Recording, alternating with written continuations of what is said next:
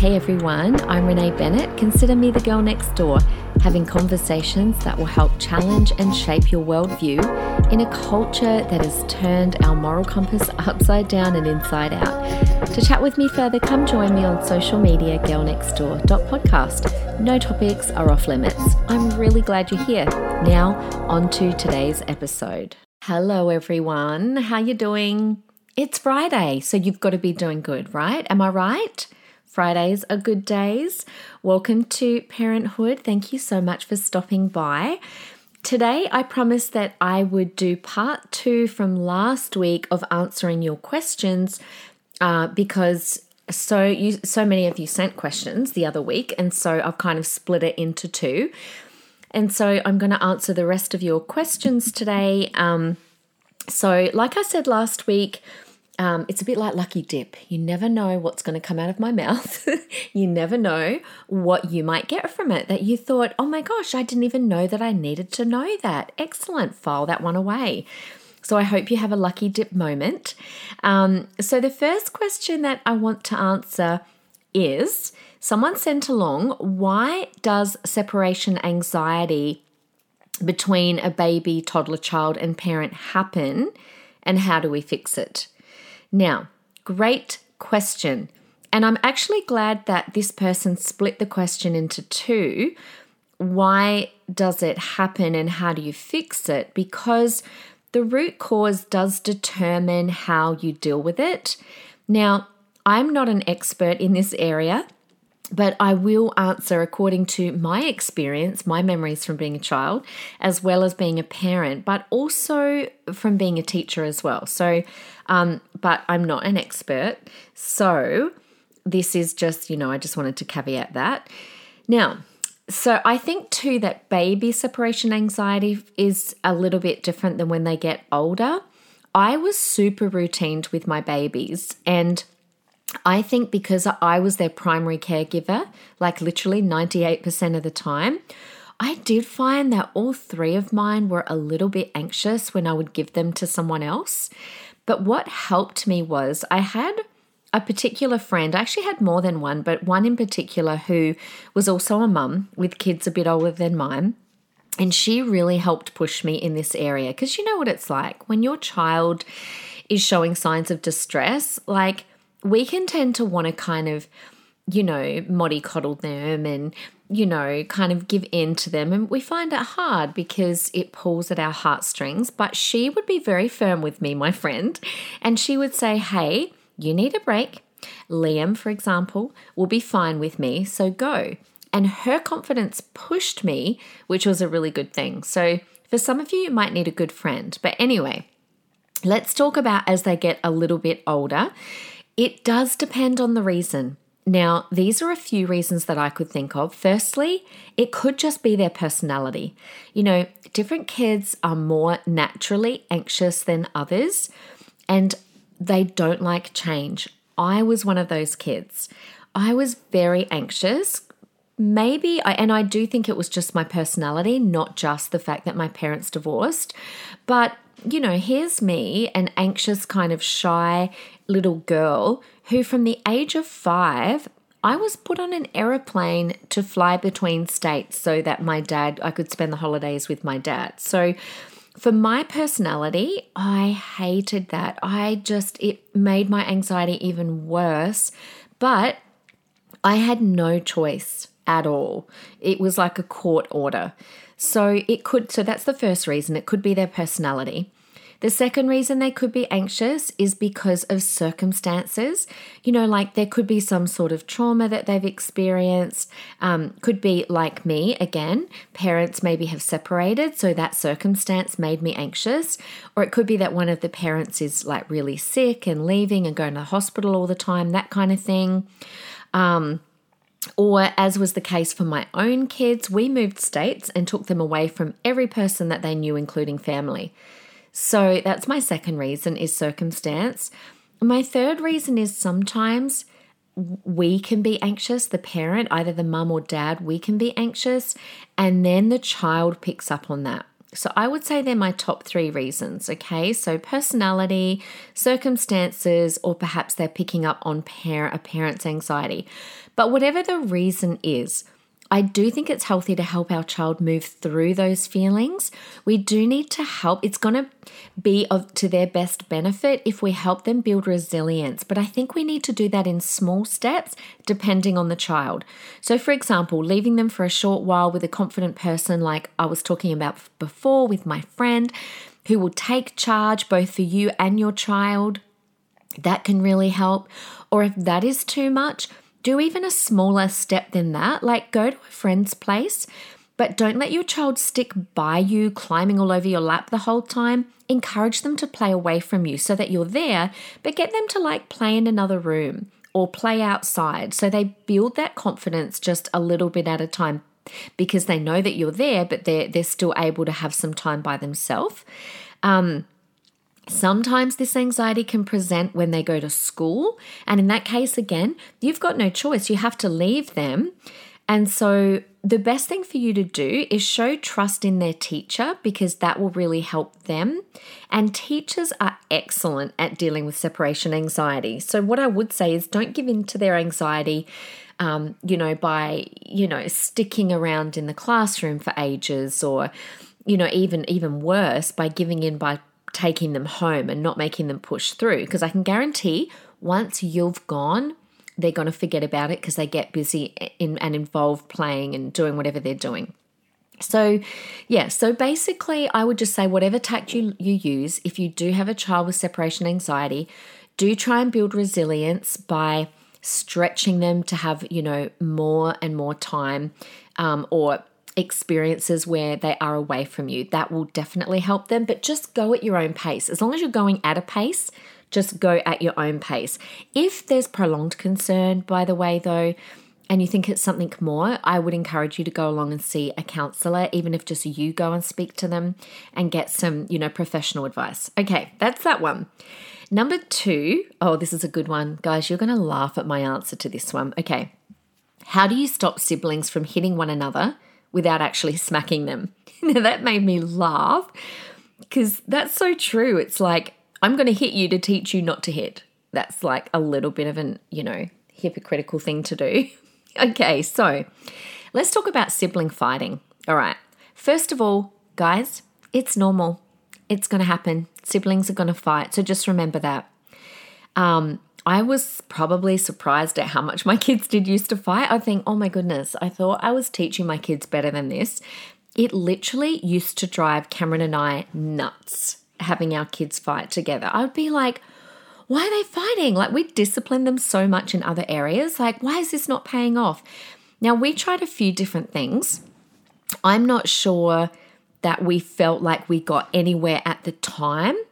But can I just say, in hindsight, our three pretty much mostly get along really well. Our boys still fight a bit, but maybe that's because, like, I don't know, it's a boy rivalry thing and they're like 15 and 18. So, to be honest, at that age, they literally just wrestle it out and I get out of the way. I'm like, as long as you don't ruin my furniture or anything in my house, go for it. Okay, so how did we deal though when they were younger? Well, firstly, we had a rule of no dobbing. I could not stand dobbing. Cameron and I would literally be like driven nuts. So we had a rule no, you're not allowed to dob. So we threatened if they dobbed, we would say to them, either you go work it out yourself or we will work it out for you. And believe me, if we are the ones working it out, neither of you are going to like it. That threat seemed to work really well. So we tended to try and stay out of it a bit. Now, if there really was an ongoing problem, often one of them would come to us later calmly and be like, Mum, this is really getting beyond a joke. And then if we thought it was warranted, we would then go chat to the other child separately, individually. You know, like, do you realize that you're making your brother feel really, um, you know, I don't know, discouraged or, you know, that kind of thing. So we would have a chat with them. Now, this is the one you're going to laugh at. Guys, I am not sure if this is good parenting or not. And I'm going to blame Cameron for this one. But if one of our kids hit or hurt the other one, and it was just like out of nowhere and completely unwarranted, Cameron used to, I can't even say this, this is so funny. Cameron used to say the child who got hit or hurt now got a free strike. Now, this was clearly a dad thing, and he used this with the boys. He never used this with Georgia. Like, oh, but Georgia was not a hitter. I don't think Georgia ever hit. I can't remember them hitting her hitting the boys. It was always the boys that would hit one another. And so, if there was just like this full out, like one punch the other, and it was just like, what the heck did you do that for? Cameron would literally hold the one that did it and go, okay, Liam, free strike. And I would be mortified. I don't know, is that a boy fix? But that's what he would do. And um, it seemed to work. You guys are probably like, Renee, I esteemed you as this great parent. No longer. You've fallen off the pedal. Pedal, no, what do you call it? Pedal stool. um, but anyway, that's why I'm blaming Cameron for that one. Another thing we would do was we would say things like fighting was unacceptable. We said that one a lot. Where we'd be like, Dad and I do not carry on and fight like you guys, so it's not acceptable for you either. And the last thing you can do Teach them to show care to one another, like just as a general rule of thumb. So have them do kind things for one another because that tends to kind of lessen the fighting. So, you know, we would say things like if you put a piece of toast in, ask your brother and sister if they would like a piece of toast. If you're getting yourself a drink, ask your brother and sister if they would like a drink. So we were teaching them to care for one another or we would celebrate each other in special ways like when you know ashton graduated from year six then hey guys let's celebrate ashton and let's all go out for dinner okay so next question um, and this one will probably take us to the end of the podcast because I've got a few things to say about this one because it's really important. But I had a few questions around spiritually leading your kids. Uh, there was a particular question from someone who is a first generation Christian wanting to know how they can raise their child to love Jesus? Great question. I could take a whole podcast um, just on this because this is such an important part, I know, for me. Can you guys hear that plane? Oh my goodness, I don't know if you can hear that plane going over my house, but it's really loud. Um, so I'll do a briefer version today, but I feel like this definitely warrants a whole topic on its own. Like, you know, how do you raise kids to end up um, valuing um, the things that you value, valuing God and a relationship with God the way that you do? Um, but there are so many ways that, so many things that I think we did intentionally when it came to spiritually leading our kids. So um, I think I've got about like six or so things on this thing. This so I'll, I'll go through them pretty quick. But number one, lead by example. So love Jesus yourself you know, talk about Him, talk about the Bible to show your passion. Let them see you read the Bible. Let them see you, you know, sitting down and just closing your eyes quietly and praying, or let them see you doing your devotions. You know, let them see you loving God in your daily life. That's really important. Number two, make going to church a habit of your household. What is it with people making church a once a month option? I just don't get this. It is such a dearly held value of Cameron's and mine um, that going to church weekly was something that we all do as a family and always have done. I cannot tell you the number of families I see who don't make church a habit. Sport comes first, sleeping in comes first, going to the beach or having a fun recreation day comes first. And then guess what? Guess who they come to when they've got rebellious teenagers and they want us to fix it? I'm like, well, no. Like, you kind of should have started about 10 years ago. so make it a value of your family. We go to church on Sundays, guys. That's what we do. Number three, um, help them establish their own relationship with God by doing devotions with them every day. So, this would be a huge part of what Cameron and I did with our kids. And Cameron would tell you to this day that I was better at this than what he was. And that's fine. If one of you you know in your relationship is better at doing this than the than the other then you take the responsibility for that so I took responsibility for this. Cameron was definitely like the spiritual leader of our house, but when it came to helping them establish their daily relationship with God, I did this with them all the way up until they're about 13.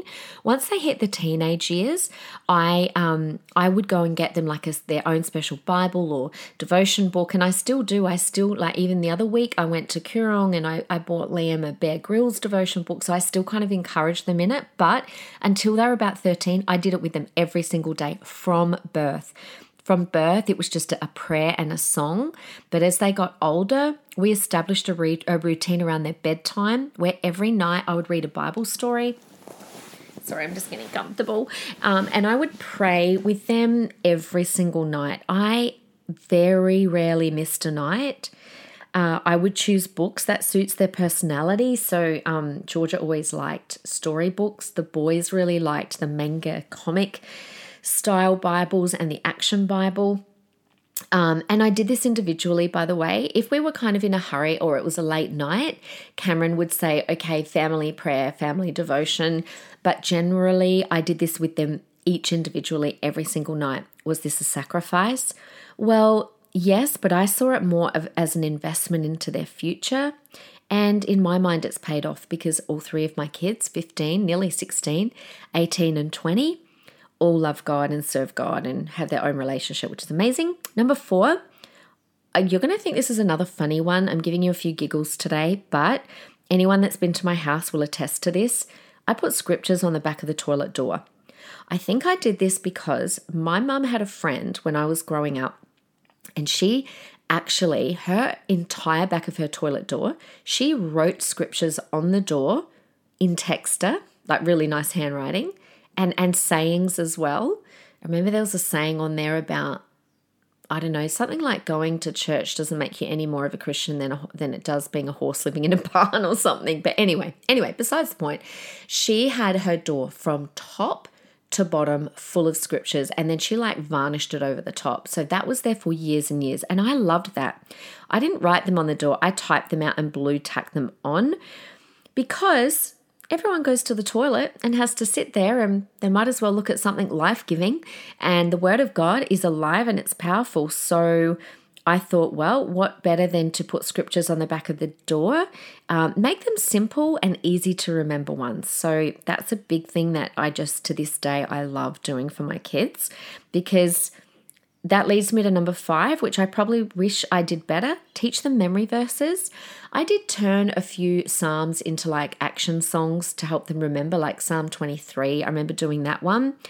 I wish I had done more memory verses. I wish that our kids' church growing up did more memory verses um, because that's how I learned a lot of scripture as kids. But yeah, if you can teach the memory verses, I wish I did that better. Number six, make them go to youth as soon as they're in year eight. So in our in our household, year seven you had a choice, but by year eight you're going. You're going to youth. And that helps to establish friendships with other kids that have the same values.